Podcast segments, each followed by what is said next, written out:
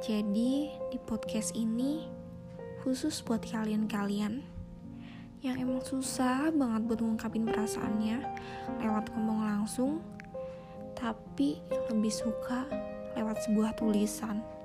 Entah itu puisi, entah itu surat ataupun yang lainnya. So, yuk bareng-bareng berusaha ungkapin perasaannya